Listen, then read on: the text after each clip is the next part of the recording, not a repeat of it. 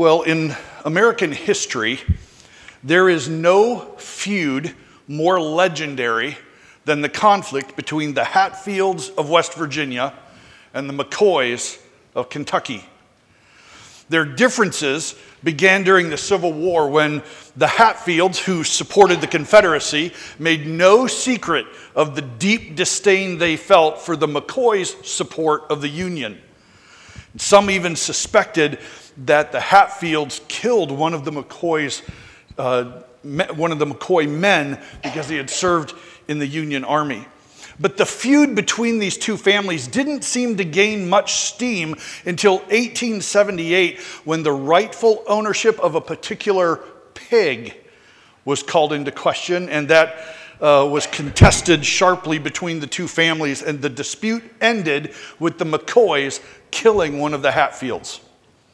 From there, the conflict exploded into an all out war between the two families, with both sides regularly participating in beatings and kidnappings and murders of the other family members.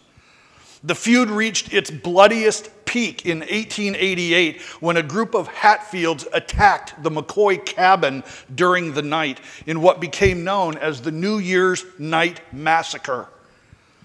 They opened fire on the cabin, killed two people, brutally beat a third, and then burned the cabin to the ground.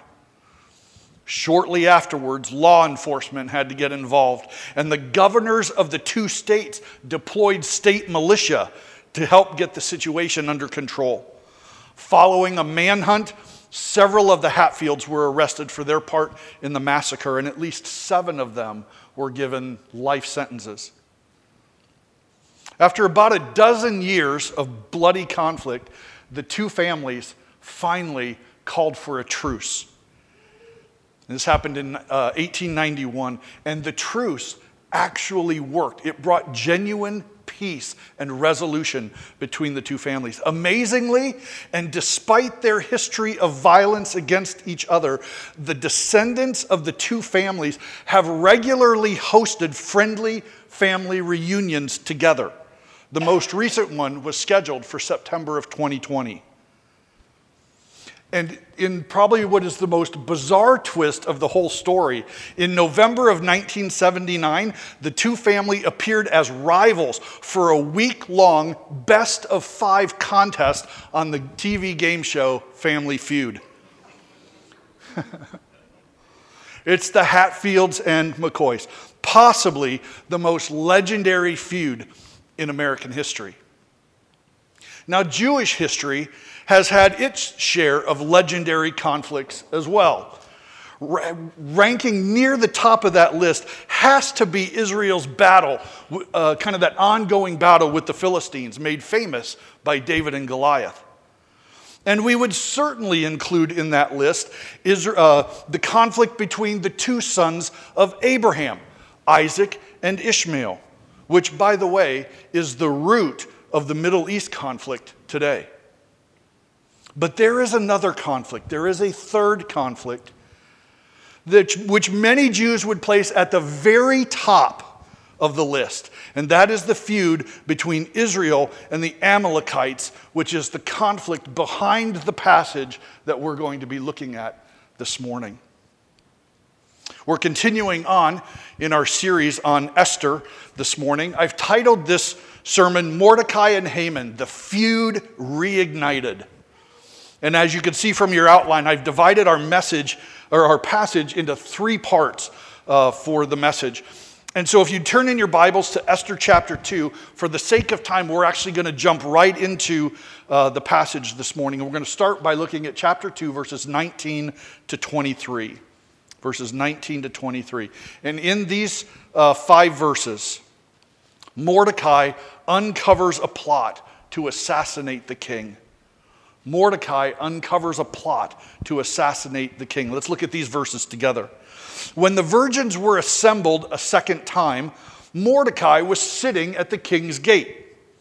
But Esther had kept secret her family background and nationality, just as Mordecai had told her to do. For she continued to follow Mordecai's instructions as she had done when he was bringing her up. During the time that Mordecai was sitting at the king's gate, Bigthana and Teresh, two of the king's officers who guarded the doorway, became angry and conspired to assassinate King Xerxes. But Mordecai found out about the plot and told Queen Esther, who in turn reported it to the king, giving credit to Mordecai. And when the report was investigated and found to be true, the two officials were hanged on a gallows. All of this was recorded in the book of the Annals in the presence of the king. So our passage opens with virgins being gathered or assembled for a second time. The event referred to in this phrase, the gathering of the virgins, we're not sure what that is. And interestingly, most commentaries skip over it altogether. Now, there are some authors who speculate that Xerxes may have rounded up another group of girls for his harem, but the fact is, we really don't know for sure. At least I have not found a satisfactory or definitive answer as to what is going on in the assembling of the virgins the second time. But we do find Mordecai sitting at the king's gate in this verse. Now, this doesn't mean that Mordecai was casually lounging poolside near a gate, leisurely passing the time and sipping on a soft drink. The reference here to the king's gate is to the main entrance to the upper city. This gate was actually ex- excavated, that was hard to say, the gate was excavated in the 1970s, and they found it to be a massive enclosed structure, more than 130 feet long and 90 feet wide. It had rooms on each side that could uh, be used to uh, house soldiers or to hold meetings. See, in the Middle East, the king's gate was equivalent to what we might call our modern law court. It was the place where important business was transacted, where important decisions were made. When the text says that Mordecai was sitting at the king's gate, it most likely means that he now held a position of authority in Persia, maybe even a position in the empire's judicial system. Verse 20 tells us that Esther continued to keep her nationality and her family connection to Mordecai secret, for she continued to follow Mordecai's instructions as she had done when he was bringing her up. This is, this is a significant insight into the heart of Esther, because in Jewish culture, Fathers and guardians held extensive authority and influence over their children. But that power and influence and sway significantly reduced when a daughter got married, because then her husband, um, you know, assumed legal responsibility for her. So, in this verse, the author is drawing our attention to the respect that Esther continues to show Mordecai and to the consideration that she continues to give to his advice, even though she's no longer obligated to do so. The author wants us to see Esther's character as admirable, as commendable. Now, in verse 21, there's two men, Bigthana and Teresh. And these guys find their 15 minutes of fame as they conspired to assassinate King Xerxes. These two, it says these two men guarded the doorway. That, mean, that probably means that they protected the king's private quarters. And for reasons that we're not told, they became angry. Really angry. Angry enough to kill him. I mean, maybe they were Vashti supporters, or maybe they were Esther's opponents, or maybe they just got tired of the king uh, gathering the most beautiful women in the kingdom and keeping them in his harem for himself. We're never told. But during the time that Mordecai was sitting at the king's gate, God providentially allowed Mordecai to discover the plot to assassinate Xerxes. One historian named Xenophon reports that sometimes king's officials resided at the king's gate. And if that's true, it might mean that Mordecai overheard these men kind of nursing their anger and formulating their plans during the middle of the night, or maybe early some morning when they thought everybody else was asleep. When Mordecai found out, it says that he told Queen Esther, who then reported it to the king. And she gave credit to Mordecai. She didn't want to disclose her family connection yet. And when the report was investigated and found to be true, two things happened. First, the two conspirators were executed. The two officials, the text says, the two officials were hanged on a gallows. Now, the Hebrew word there for gallows literally means a wooden object. And so it actually more closely implies that the men were probably impaled, which was actually a more frequent form of Persian execution. But that's an image we don't need to linger on for very long. The second thing that happened was that the event was recorded in the book of the annals in the presence of the king.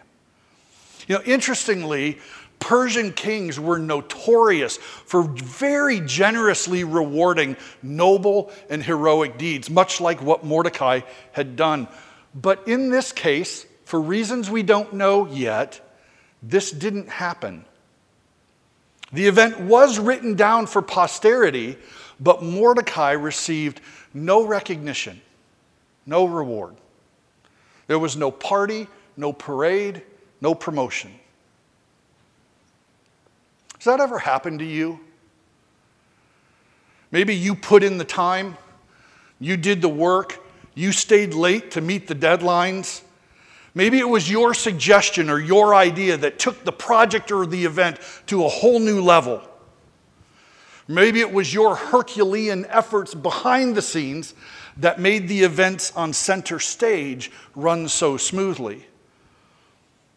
But at the end of the day, for whatever reason, your contribution received no recognition, no applause.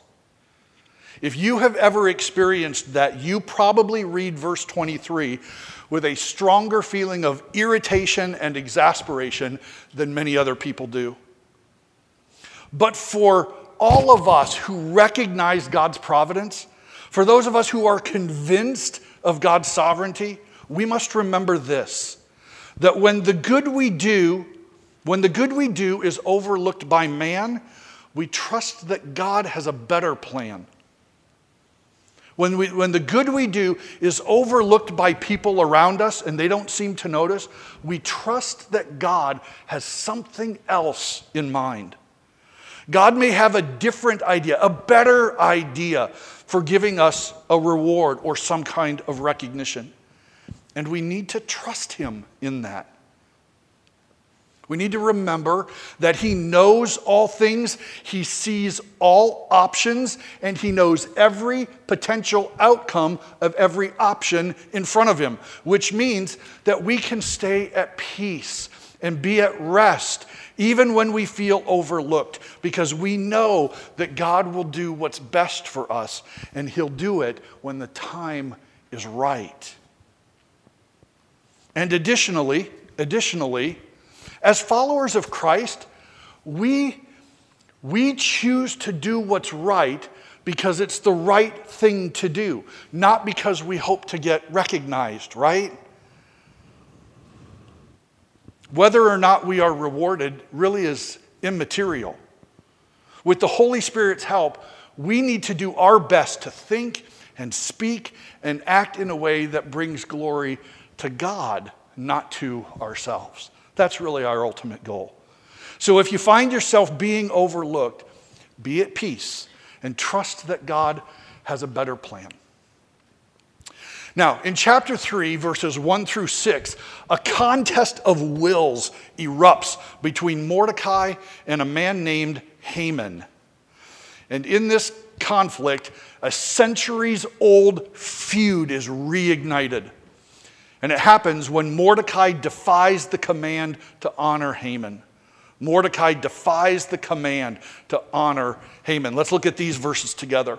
It says, After these events, King Xerxes honored Haman, son of Hammedatha, the Agagite, elevating him and giving him a seat of honor higher than that of all the other nobles.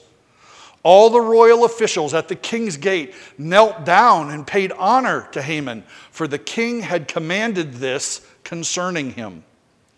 But Mordecai would not kneel down or pay him honor.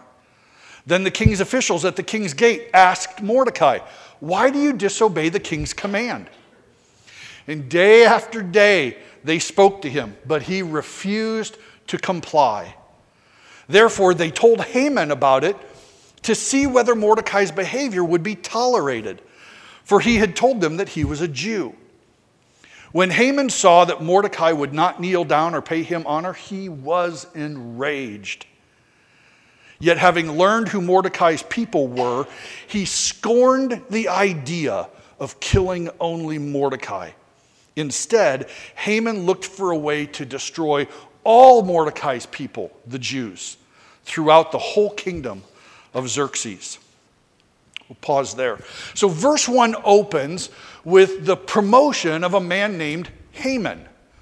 And because this promotion immediately follows Mordecai's discovery of and thwarting of the assassination attempt on King Xerxes, many people connect those two. And they suppose that Haman was wrongfully credited and wrongly promoted uh, for saving the king. And, and people suggest that this is why Mordecai refused to show him honor. But I disagree. I completely disagree. And I'll tell you why. The promotion elevated Haman to a seat of honor higher than all higher than that of all the other nobles. You see that in verse 1? This is arguably the highest position in the kingdom next to the king and queen. And along with this promotion, the king commanded that in Haman's presence, people must kneel down and pay honor to Haman. And verse 2 says that all the royal officials at the king's gate did exactly that. They did as the king commanded. But one man, one man remained standing. Mordecai, defied the king's command and refused to bow down.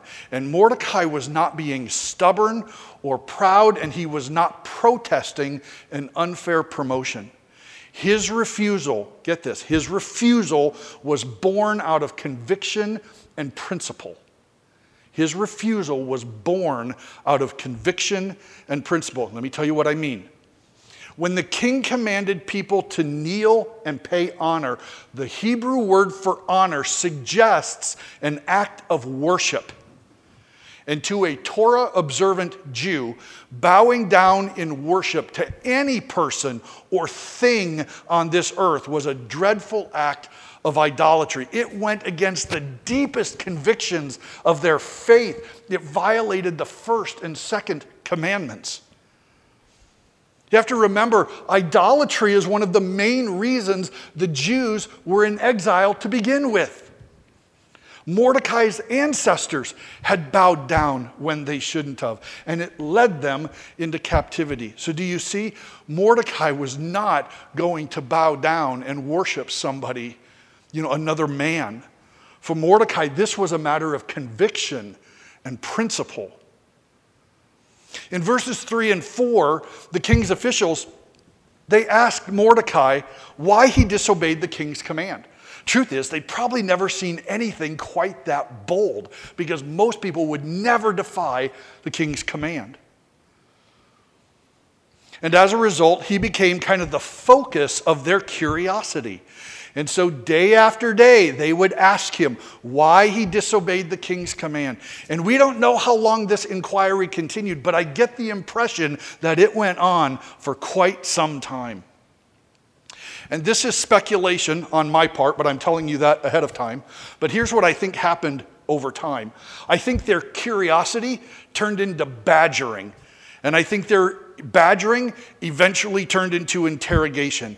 And what started out as encouragement to Mordecai come on, Mordecai, just bow down and keep yourself out of trouble. I think that eventually morphed into the pressure to compromise. Come on, Mordecai, Just bow down. What makes you better than the rest of us? That's what I think happened. But the text says that Mordecai refused to comply, explaining that he was a Jew and bowing down before another man was something he simply could not do. On and on and on this went. But eventually, the king's officials went to Haman they told him about Mordecai's refusal to bow down, and the reason that he gave was that he was a Jew. And they simply wanted to know you're going to tolerate this? You're going to put up with this? And for whatever reason, up to this point, Haman had never noticed that Mordecai wouldn't bow down. Everybody else bowed down, and Mordecai stayed standing up. But for some reason, Haman didn't notice. How had he not seen such brazen defiance? I think he asked himself. But you could count on one thing. Now that Haman knew, he was going to be looking and watching for Haman or for Mordecai. And sure enough, in verse 5, when Haman passed by, he saw that Mordecai would not kneel down and pay him honor. And he was enraged. Let me break into the story for just a moment and remind us all of something and that is this your wholehearted devotion to the Lord will often stir up somebody else's anger. Your wholehearted devotion to the Lord will often stir up somebody else's anger. Friends, half hearted commitment doesn't really bother people all that much. If you're willing to compromise your values and convictions, it only makes it other people easier for other people to accept you as one of the guys or one of the gals. But, but, wholehearted, uncompromising devotion, there will always be somebody who resents that. You'll find it at work, in school, in your neighborhood. You'll even find it in the church. And friends, I wish that wasn't true, but it is. You'll find this even in the church. Your wholehearted devotion cuts through mediocrity and it exposes compromise and it puts pressure on people around you who enjoy and benefit from living in the gray areas. You know what I mean?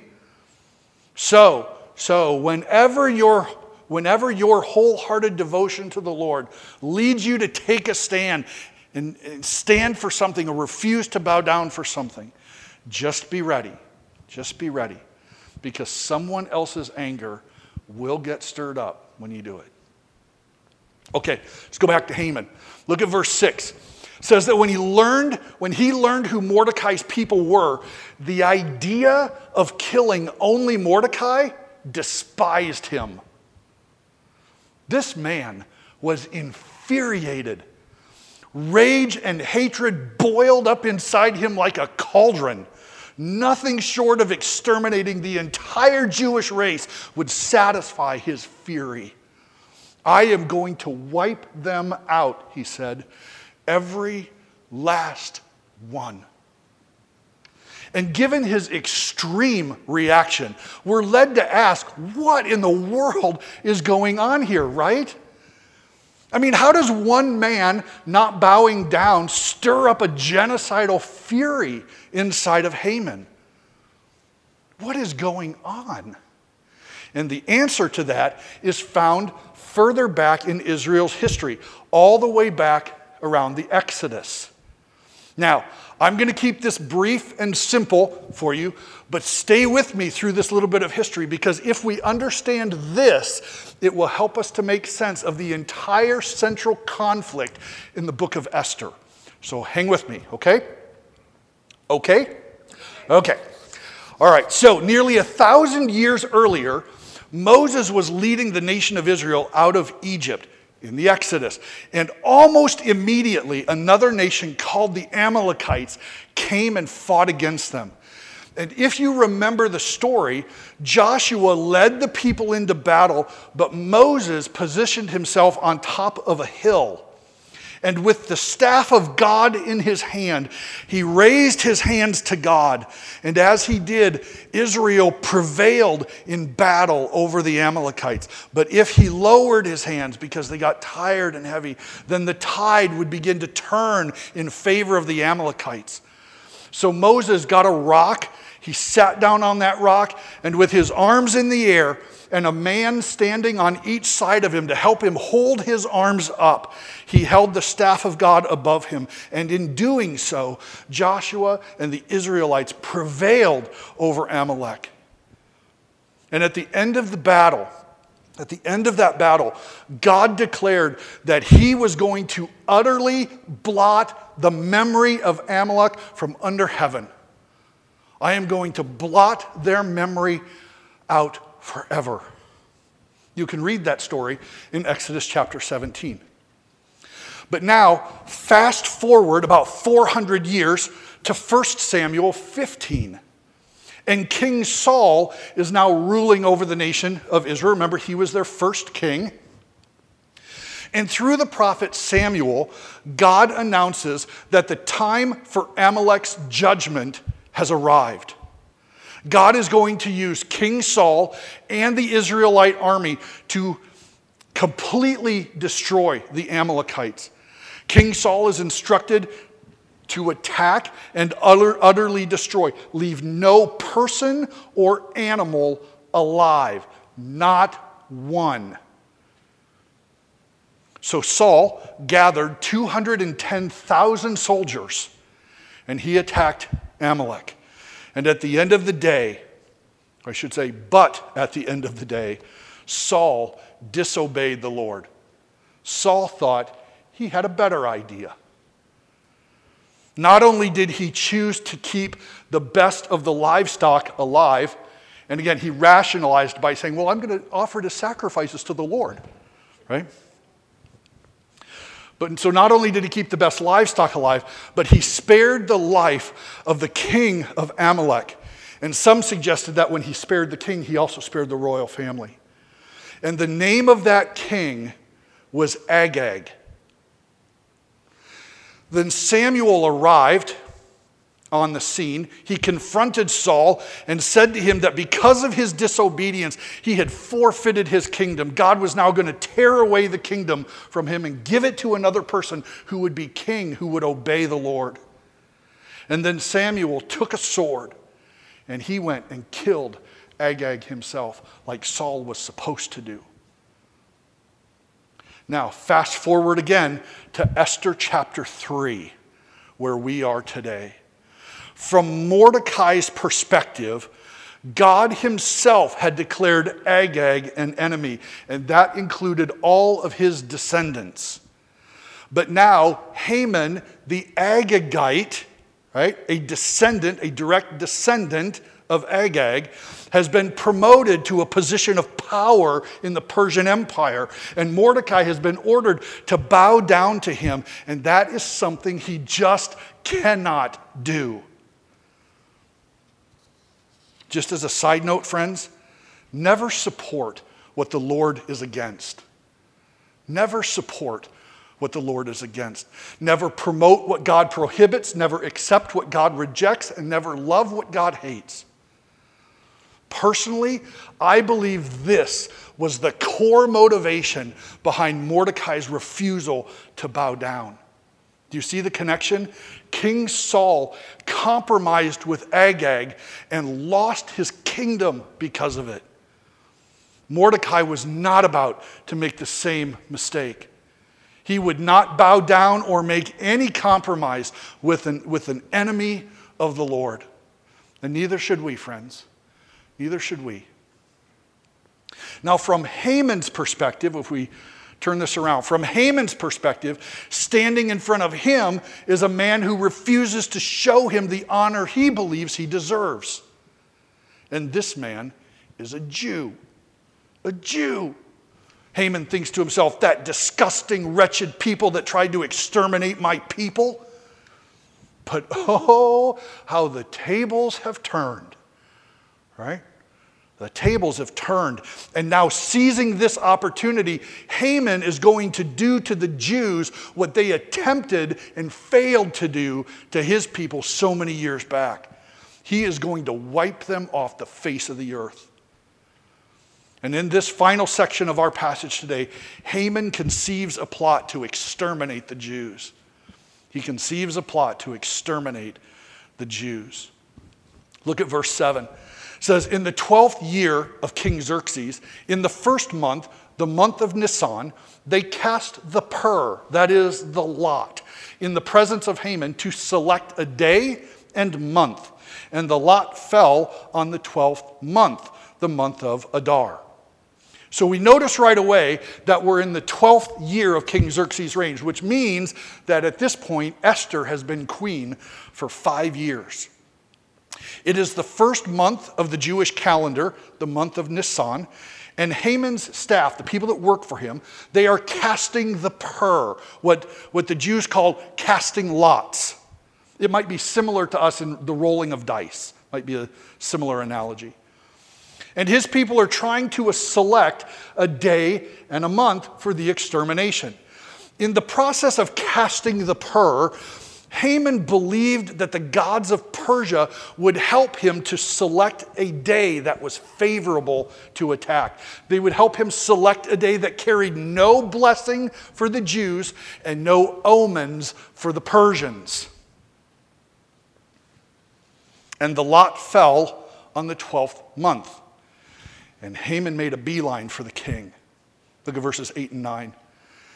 Then Haman said to King Xerxes, There is a certain people dispersed and scattered among the peoples in all the provinces of your kingdom, whose customs are different from those of all other people, and who do not obey the king's laws.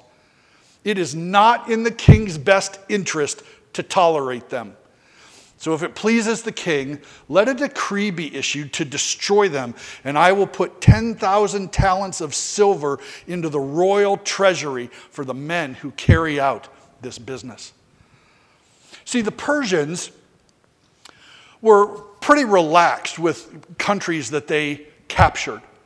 And they regularly allowed their subjects to follow their own customs and their own laws so long as it didn't disturb the peace of the empire. And the Jews did have some unique customs, but these presented no danger to the king or to his kingdom. The accusation that they did not obey the king's laws probably comes from the fact that Mordecai refused to bow down. It was hardly grounds for extermination. And given that the king is alive because of Mordecai's discovery of an assassination plot, it really is in the best interest of the king to tolerate them.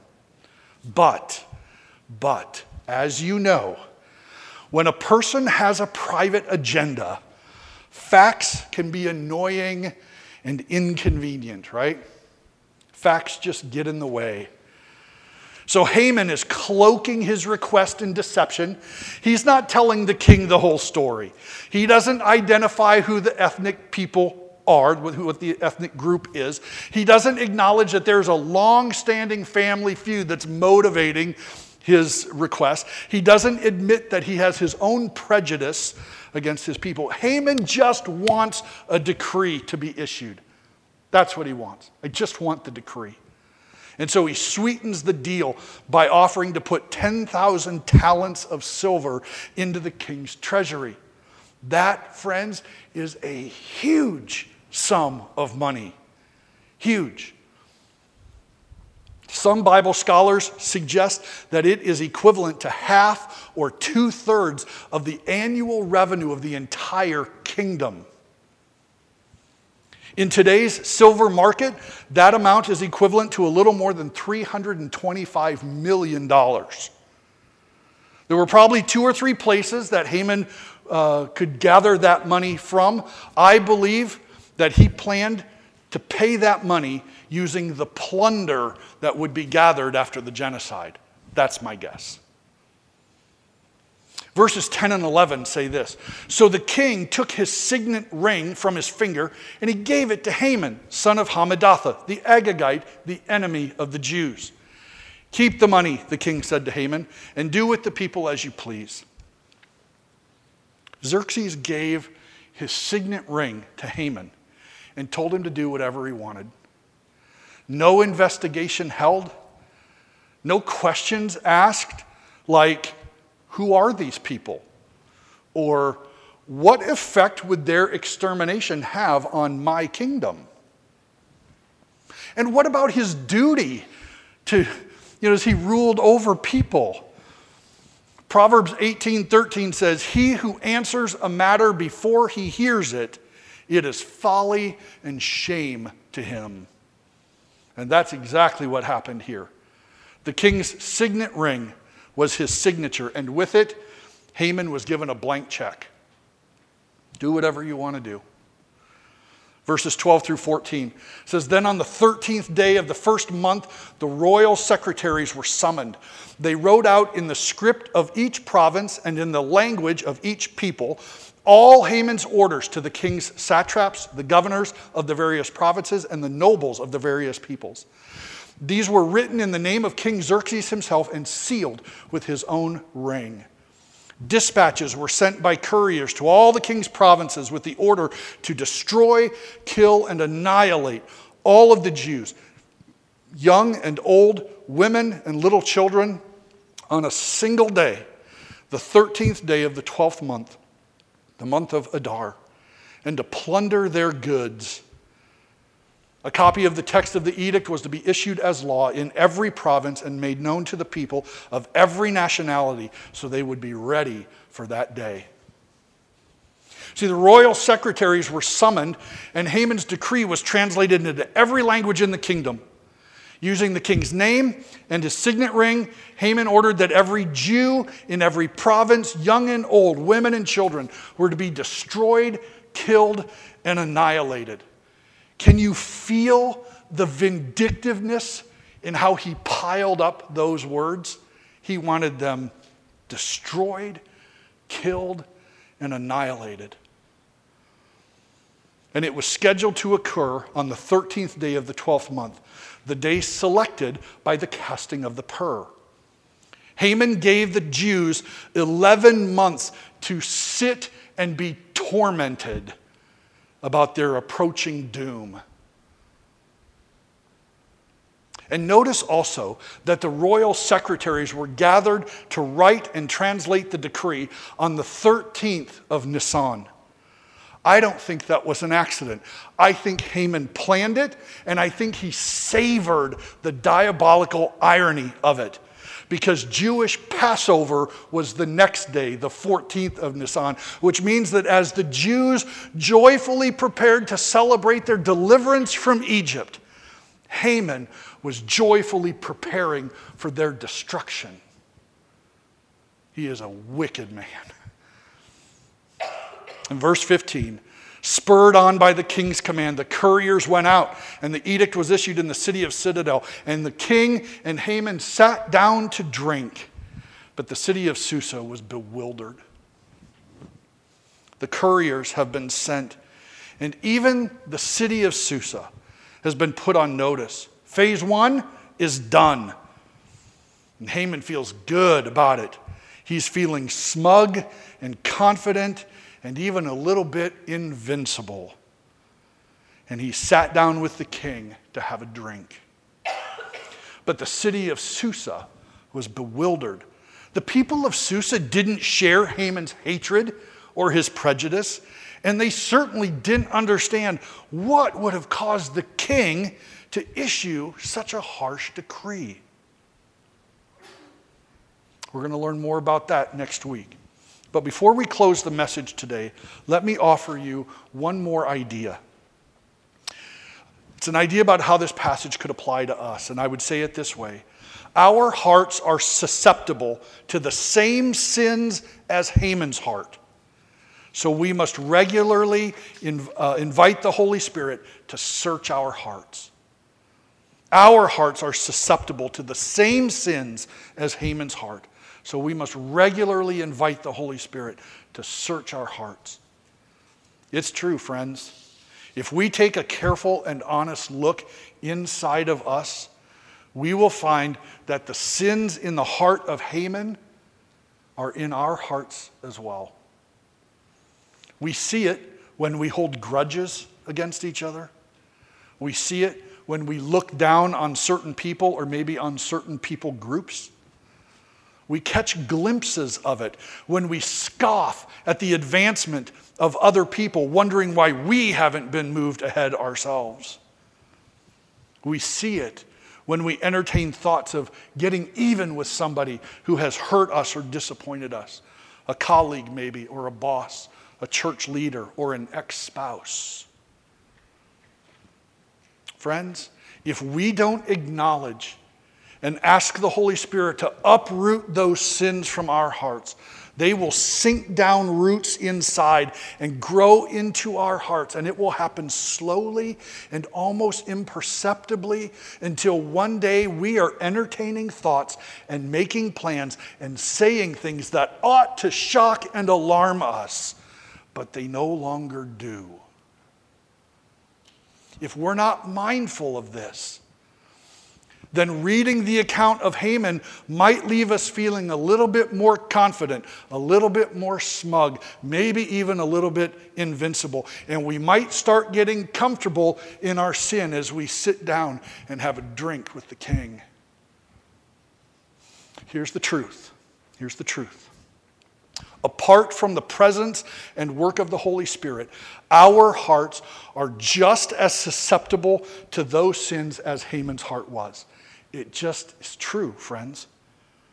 And therefore, like the psalmist, it would be wise for us to regularly ask the Holy Spirit to search our hearts and test our thoughts, to see if there is any wicked or offensive way in me. And if so, lead me back to the way of the Lord.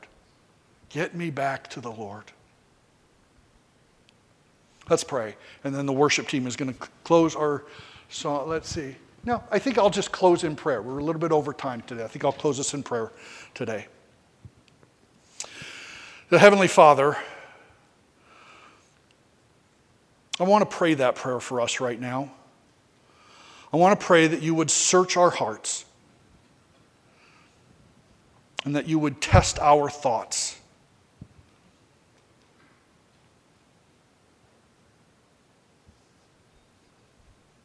And Lord, if there would be any wicked or offensive way in us, anything, doesn't matter how small,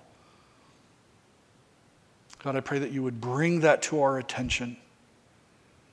Convince us that the gospel has the power to overcome, that you have better things in store for us. If we'll let go of come, that you have better things in store for us. If we'll let go of come, that you have better things in store for us. If we'll let go of come, that you have better things in store for us. If we'll let go of come, that you have better things in store for us. If we'll let go of come, that you have better things in store for us. If we'll let go of come, that you have better things in store for us. If we'll let go of come, that you have better things in store for us. If we'll let go of come, that you have better things in store for us. If we'll let go of come, that you have better things in store for us. If we'll let go of come, that you have better things in store for us. If we'll let go of come, that you have better things